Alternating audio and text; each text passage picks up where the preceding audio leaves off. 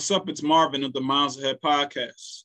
For today's episode, I will be giving my perspective between the beef with JJ Redick and Bob Cousy.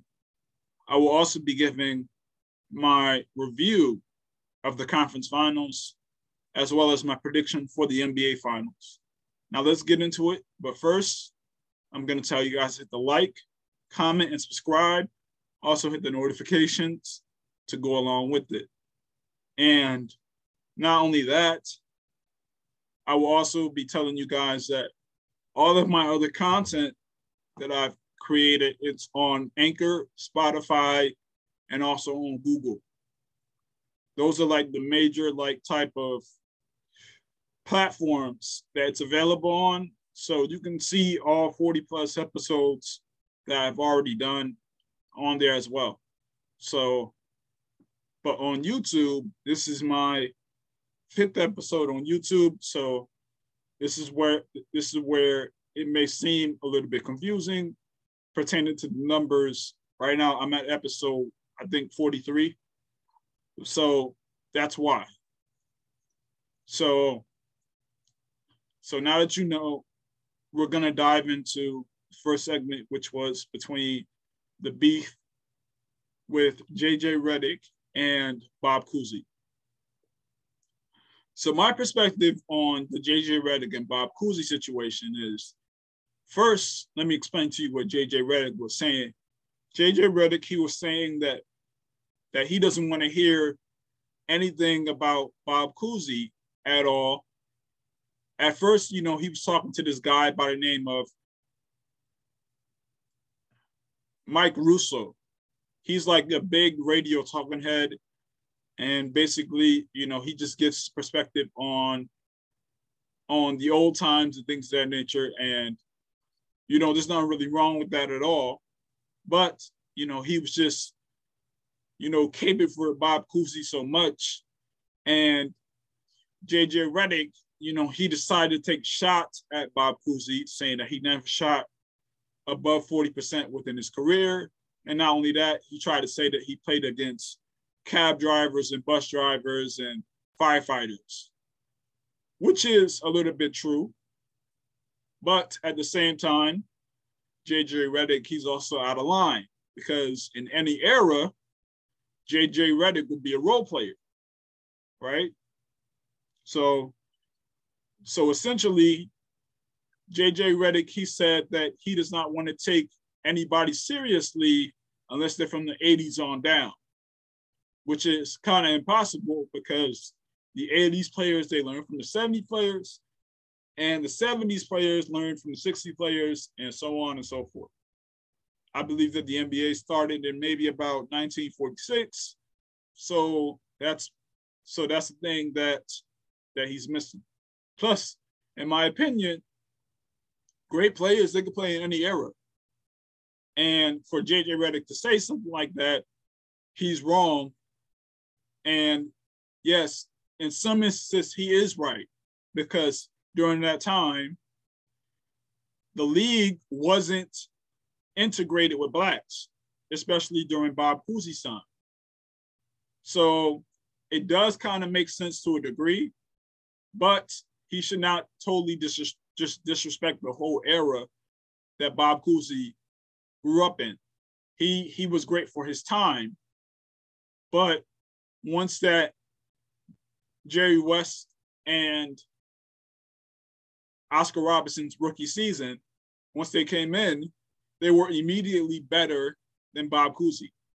Okay, and then the second year, Bob Cousy never made the All NBA first team again, right? So basically, Bob Cousy, he was great for his time. Okay. He made some great passes that, that even in today's time, you know, would be stellar. But as far as like him being that guy and things of that nature, no, that was Bill Russell. They didn't win anything before Bill Russell got there. And, and as soon as he got there, that's when the sex that, that's when success came. Okay. That's when the success came when Bill Russell got there, they won a championship. And then after that, it went on a long streak of winning championships. So basically, Bill Russell, he's the reason for their success. And there were also other great players, which were Elgin Baylor, Gail Goodrich, Hondo Havlicek. You know what I'm saying? So you can't disrespect the whole entire era. And to me, like I said, JJ Redick, would be a role player in any era of his career.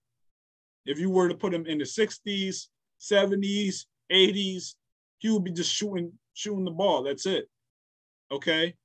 These players, they they were transcended. So, and to me, I, I do think that, you know, there's some things that other players can take away from Bob Cousy. There's some things that there, there's some things that that people can take away from Jerry West and Oscar Robertson as well. So to me, I just think that JJ Redick, he's right and then he's wrong. So, and Bob Cousy, he's right and he's wrong because during his era, he did not really, you know, put that much work in until Bill Russell got there. You know what I'm saying? Like, and then and then then as soon as Jerry West and Oscar Robertson got there, and and then on top of that, all the other type of black players got integrated. That's when you started to see the decline. But he did do some things for his time, so you can't take that away from him. As for, you know, like some of the things that people are missing is back in the day, they didn't have the the nutritionists, they didn't have the the coach that would teach you how to dribble for for two hours. They didn't have, you know, the sneakers. They didn't even have the right type of court during that time within the 50s, 60s, and 70s. So like if you were to give the players of of that era those things, they would be great even now. So to me, that was wrong for JJ Redick to say that. And not only that, this this is why I think that great players would be great in any era because of the drive to be great. They're not going to stop. They're going to continue to practice, they're going to continue to put the work in, develop their skills. Really, what wins championships is skills. Skills win championships, right? LeBron James, as athletic as he is, he's still skillful. Kobe Bryant, athletic but skillful, right? John Stockton, skillful. Now, John Stockton, he didn't win any championships, but you know, if it wasn't for the Bulls, they might have won a championship. But it didn't happen that way. But I will say this is that, you know, for Steph Curry, he won championships off of his skills. And yes, athleticism is very key, but it can only take you so far. High basketball IQ and also the drive and also the skills will win you championships and keep you within being the top 10 or top 75 of all time. So that's my perspective on the beef between Bob Cousy and JJ Redick. Next, I'm going to move on to is the conference finals review. So between, so first we're going to start out with the conference finals between the Heat and the Celtics. That series was extremely close. It should not have even gone seven games because of the amount of injuries that the Heat were going through. They had a chance to win the game with about 18 seconds left on the uh on the shot clock. And guess who decided to go for the three? Jimmy Butler. Guess who missed it? Jimmy Butler. That's not his game. And he made the wrong decision doing that. He probably should have just tried to lay it up or go in for two, but he decided to take three, a put up three. But like I said, he was bugging. He should have never even took that shot. And I know that he wanted to leave it all on the floor and things of that nature. And it looks good, but it doesn't look good in terms of the win. They lost. So to me, I think that you know Jimmy Butler he he played his heart out, and you know he kind of was giving up excuses, you know, in terms of his knee inflammation, because he didn't play well for about three games, and then and then in Game Six he finally decided to show up and show show how good that he really is and how good that he can be. But in Game Seven you know, he decided he did take over, but he didn't he didn't do enough to win that game. And neither did the role players as well. Kyle Lowry, he was just, he was missing free throws. So was Jimmy Butler. So, and then on top of that, you know what else is crazy is the thing that's crazy is in the fourth quarter, the Heat they didn't they didn't shoot a single free throw. That's not fair. They should have shot some free throws. I know, I know for a fact that the Celtics defense is extremely good, but there's no way that they won a whole fourth quarter and didn't commit a foul. That's not right. So, in the Celtics, they almost choked that game away, and they ended up giving the Larry Bird, Eastern Conference MVP to Jayson Tatum. Now, Jayson Tatum, he did play extremely well, and he does deserve his props for the whole series. But like I said, like they almost choked that game away. And to me, they they played extremely well defensively, but you know, offensively, they were a little bit off. I was expecting for a blowout in game seven for the Celtics, especially with all the injuries that the Heat were going through. I didn't expect for it to be that close. And it ended up being close anyways. So basically, Marcus Smart, you know, he tried his best. You know, he was hitting shots, but he was taking too many shots. And then you got Jaylen Brown also taking way too many shots as well, but he was missing. So these guys are kind of afraid at the moment.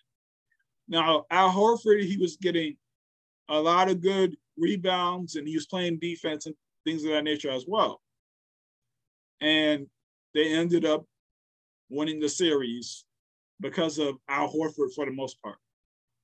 They almost lost it, and that would have been a terrible loss if they would have lost to the Heat, despite what happened in game six when Jaylen Brown had missed those free throws, which said he wasn't supposed to miss at all.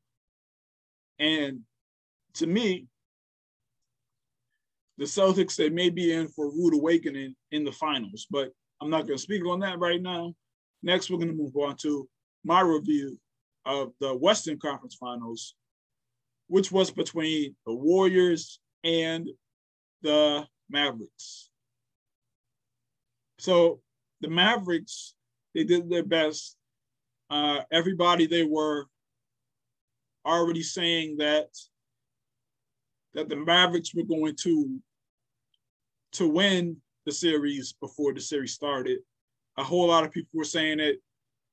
Ryan Russillo, he was in fear, and also so was Bill Simmons. He picked the Mavericks, and quite a few other media people picked the Mavericks to win the series based on what they saw against the Phoenix Suns in game seven. And if you listen to my prediction earlier, I predicted that the Mavericks would win that series in seven games. Now, I didn't predict the blowout in game seven, but I predicted that they would win that series. I just felt like Luka was going to be too much for Devin Booker and CP3, aka CB0. And to me, Devin Booker and Chris Paul, they both shrunk under the pressure like I expected for them to do. So Luka Doncic, he was able to take advantage of them defensively because they can't necessarily guard him. Okay, because Luka, he's just he just has a bigger frame than Chris Paul and Devin Booker. So he was just backing them down in the post, and he was also shooting over top of them, shooting fadeaways or get into the rim when they were switched on to him. And also, Mikal Bridges really couldn't guard him because of his size. Mikal Bridges, he's extremely skinny. He would have had to have put some weight or get a little bit stronger to go up against somebody like Luka Doncic. Now, for the Warriors, they had multiple bodies to throw at Luka Doncic, and that's why they also succeeded against them, right? They had Draymond Green, they had Porter Jr., they had Andrew Wiggins, they had Klay Thompson, they had a whole bunch of players that they could throw on Luka Doncic. And he ended up shooting 42%, which in the previous series, he shot 48%. So, so that's what happened with, with Luka Doncic. Plus, then on top of that, their three-point shooters weren't up to snuff. They were balling out in game one, okay? But they weren't able to, they, they weren't able to sustain that amount of efficiency. Okay, and then they started missing in the second half, which was expected because they were on fire. I think they hit maybe about 15 to 27 threes in the first half of game one. So, so basically that's what happened from there. And then after that, the next thing that happened was the Warriors offense was extremely was was working extremely well. They turned down the turnovers and basically Draymond Green he settled in and they ended up playing extremely well. And Steph Curry, he ended up winning the Western Conference Finals MVP. I mean, MVP for the Magic Johnson Award. And basically, Steph Curry, he played better than Luka Doncic and four out four out of the five games they won in a gentleman's sweep. Just because you have, you know, great numbers doesn't mean that that you play better than than the person who beat you. It doesn't. Like like we could go to LeBron, James Harden, and Kevin Durant.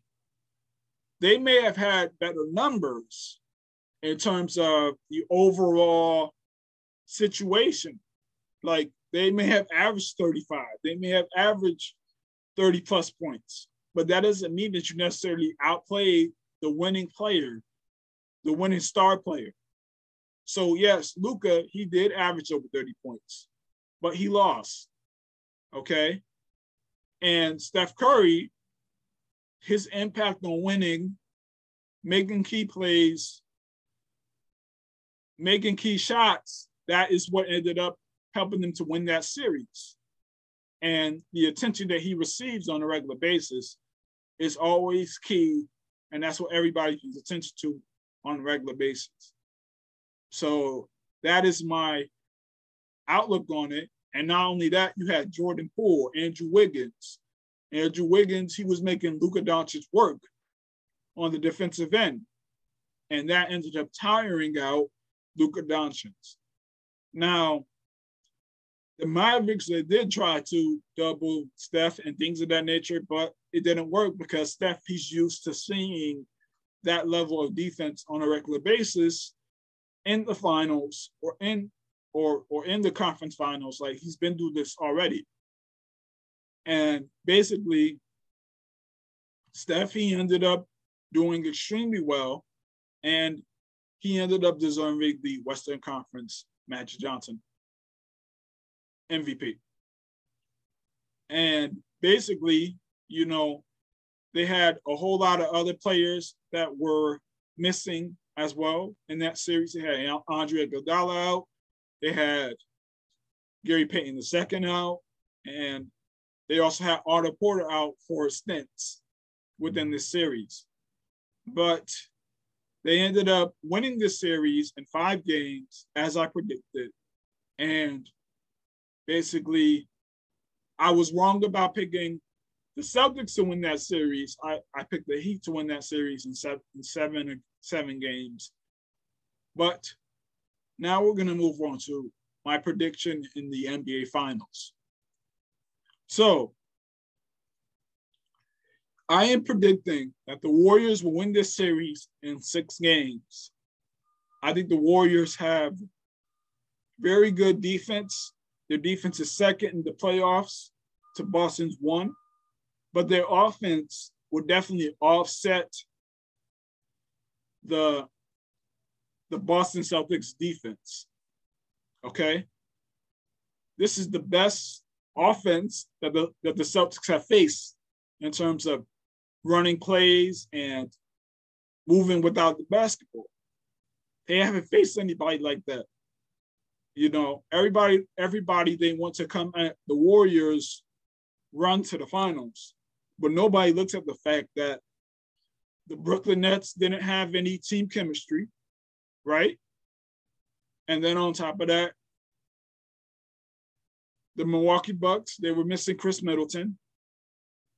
And the Heat, they were going through a whole lot of injuries. Tyler Herro was out. They also had Jimmy Butler going through through a whole lot of issues. They had Kyle Lowry going through hamstring issues. And I believe they had a couple other players that were going through issues as well. And that's so that's exactly what happened. But both series went seven games and they only had to stop one player. And they were having difficulty with stopping Jimmy Butler and also Giannis. Now, with Kevin Durant getting swept, that's more so of a chemistry situation. But not only that, Kyrie Irving, he only played 25 games in this season. So there really wasn't much that he could do in terms of his conditioning and also him, him being prepared to be able to win this series. And also, Ben Simmons didn't play either. So he would have been key in guarding Jayson Tatum or maybe Jaylen Brown, and that didn't happen. So to me, that's exactly why the Boston Celtics are where they are. And, you know, like they didn't have they didn't have to go up against a great offense yet. Okay. So so that's my perspective on on that situation for the Celtics. Now for now for the Warriors, on the other hand, they have Otto Porter returning. They have Andre Iguodala returning, and they also have Gary Payton the second returning. These players, they've all played key roles within the playoffs. Andre Iguodala, he's going to be seamless in terms of being able to play the offense and play defense. He knows what he's doing. He knows what he sees out there. He's a veteran. He has a high basketball IQ. So that's so that's exactly what I'm expecting from from Andre Iguodala to just fit in seamlessly. And then we have Gary Payton II. I'm expecting the same thing because Gary Payton, he has a lot of poise. and and he knows what he's doing. He knows his role, and and then on top of that, like his defense is exceptional, and he's going to be very key within this series. I believe that he's going to possibly play either game one or game two. So, and then you have Otto Porter, who is extremely good at at playing defense on Luka, and also in the series against the Memphis Grizzlies, he played very good defense on Dillon Brooks, and you know he was hitting key shots, mid range, and things of that nature, and he was doing his thing. So I believe that Otto Porter, he's very key as well. And plus his offensive rebounding was extremely pivotal. And then for players like Andrew Wiggins, who has been showing up extremely well, he has been on fire on the defensive end. I believe that he's going to make Jayson Tatum work on the on the defensive end and also on the offensive end. So so to me, I think I think that this is going to go about six games. I'm expecting for Steph Curry to to play extremely well in this finals. I'm expecting for him to make the right play.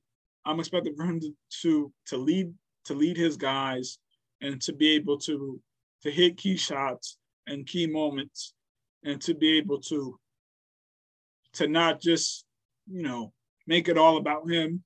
He's gonna he's gonna get his just like everybody else is gonna get theirs.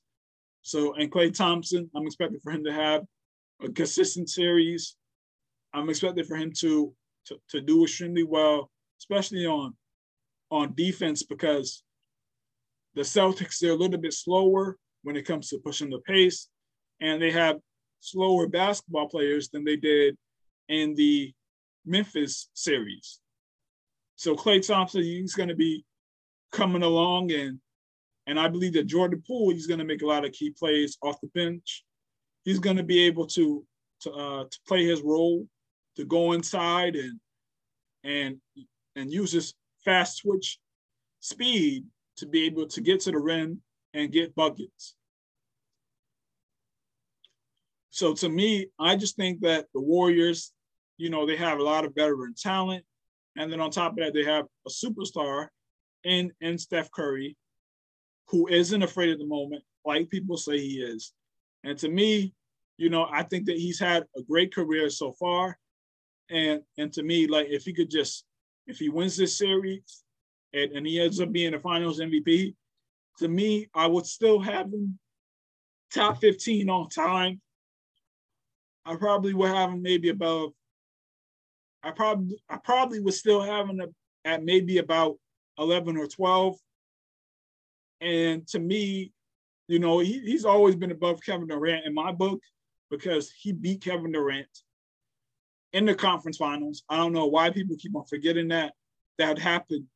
And and to me, he's also gotten to the finals on four separate occasions without Kevin Durant. Okay. He got there in 2019 when Kevin Durant got hurt.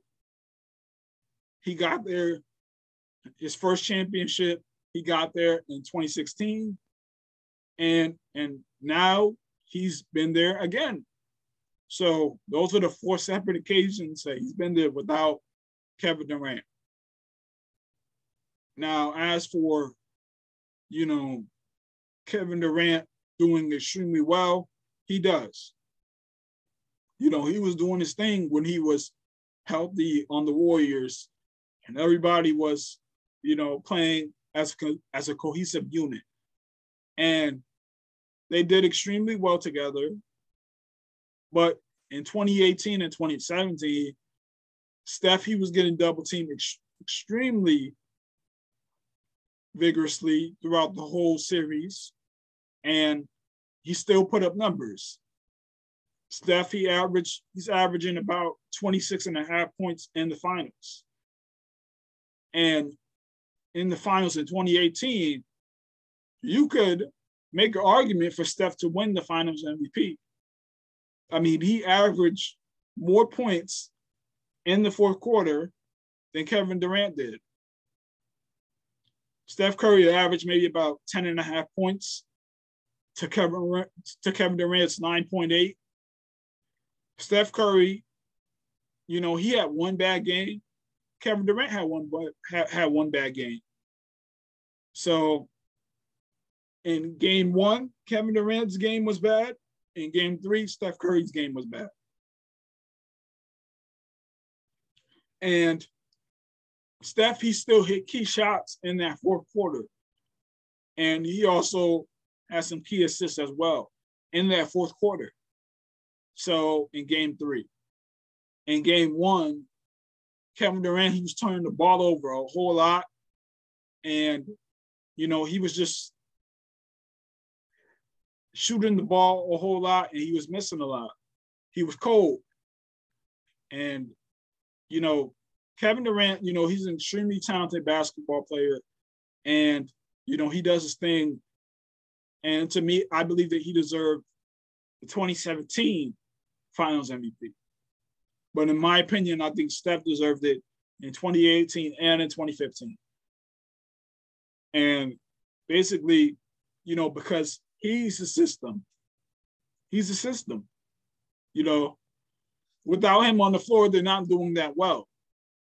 You can see, you can just check the record with and without him. So that's the reason why I kind of have Steph above Kevin Durant. Also, you know, there's some stats out there that I can name. You know, Steph Curry, he's the most efficient 20 point scorer of all time. He, also is a better at the rim percentage wise than Hakeem Olajuwon and Karl Malone all time. So, you know, when you look at the ability of Steph Curry, you know, people they don't expect for him to to play as well as he does. And mostly that's because of what happened in 2016. So everybody they want to you know, just think about what happened in 2016 when he's played in five, now six other finals. Like just look at just look at the amount of other types of performances that he's had throughout his career. I mean, even in the Toronto series, where he may have lost, right? Where he lost, he still averaged 30 points, despite being boxing one on defense. So give Steph Curry his credit, right? So also within this series, you know, I believe that Jayson Tatum, he's going to get his numbers. And I believe that Jaylen Brown may, may be able to get good numbers as well. And I also believe that Marcus Smart is going to play a very key role. He's he's going to be able to to disrupt some plays, and he's going to be able to to play extremely well at very key moments. So I don't think this is going to be a sweep. I don't think that this is going to be a five game series. I think it's going to be Warriors in six games. I think that the Warriors do have a chance to be able to win in five games. But I also believe that the Warriors, they may be able to run into some into some trouble based on how how the Boston Celtics may come out not giving up. You know, I can see them, you know, continuing to try hard, continuing to keep it pushing. And continuing to make it a series. So, but I wouldn't be shocked if it does go five games. I wouldn't be shocked. But right now, I'm predicting Warriors in six games. I think the Warriors are going to be able to to just play as a team, and they're not going to be like they're not going to be so flustered because they've been in the finals before. Unlike the Boston Celtics team. you know, they have experience in the playoffs. Their core guys do, pertaining to Jayson Tatum, Jaylen Brown, and Marcus Smart. They all have experience. So does Al Horford. But this is a bigger stage in the conference finals, way bigger stage. So, and I'm expecting for Jaylen Brown to to fall under the pressure. You know, Marcus Smart, I'm expecting for him to keep fighting. Jayson Tatum, I'm expecting for him to get his numbers, but I'm expecting for him to be inefficient. Okay. I'm expecting for Draymond Green to play a very key role in playmaking and playing defense at at, at an extremely high level, not having too many miscues. I'm also expecting for Looney to do his thing as well. I'm expecting for for Kevon Looney to ball out on offensive rebounds and things of that nature. So, so these are my expectations for the series, and this is my prediction. I'm I'm predicting Warriors in six.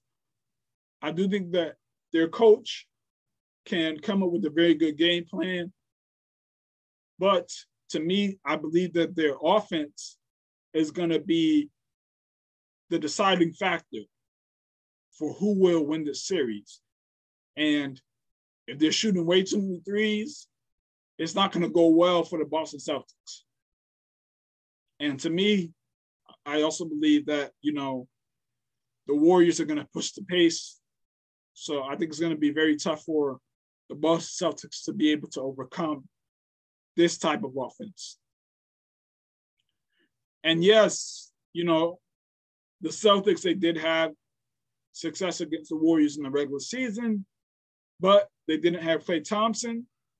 And also in in the regular season where the Warriors beat the Celtics in Boston, they didn't have Klay Thompson. So now they do. And you know, Andre Iguodala, I believe, is going to play a key role, like I said. So, so that's my prediction on the NBA Finals. As for everything else, I will be doing a review of the NBA Finals when it's over.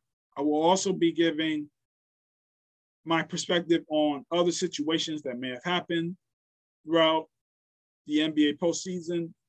I will also be bringing on a guest on the NBA Finals review and basically just continue to like, comment, and subscribe. And have a great rest of your weekend and week. And remember, let's not be inches, feet, meters, nor yards. Let's be miles ahead.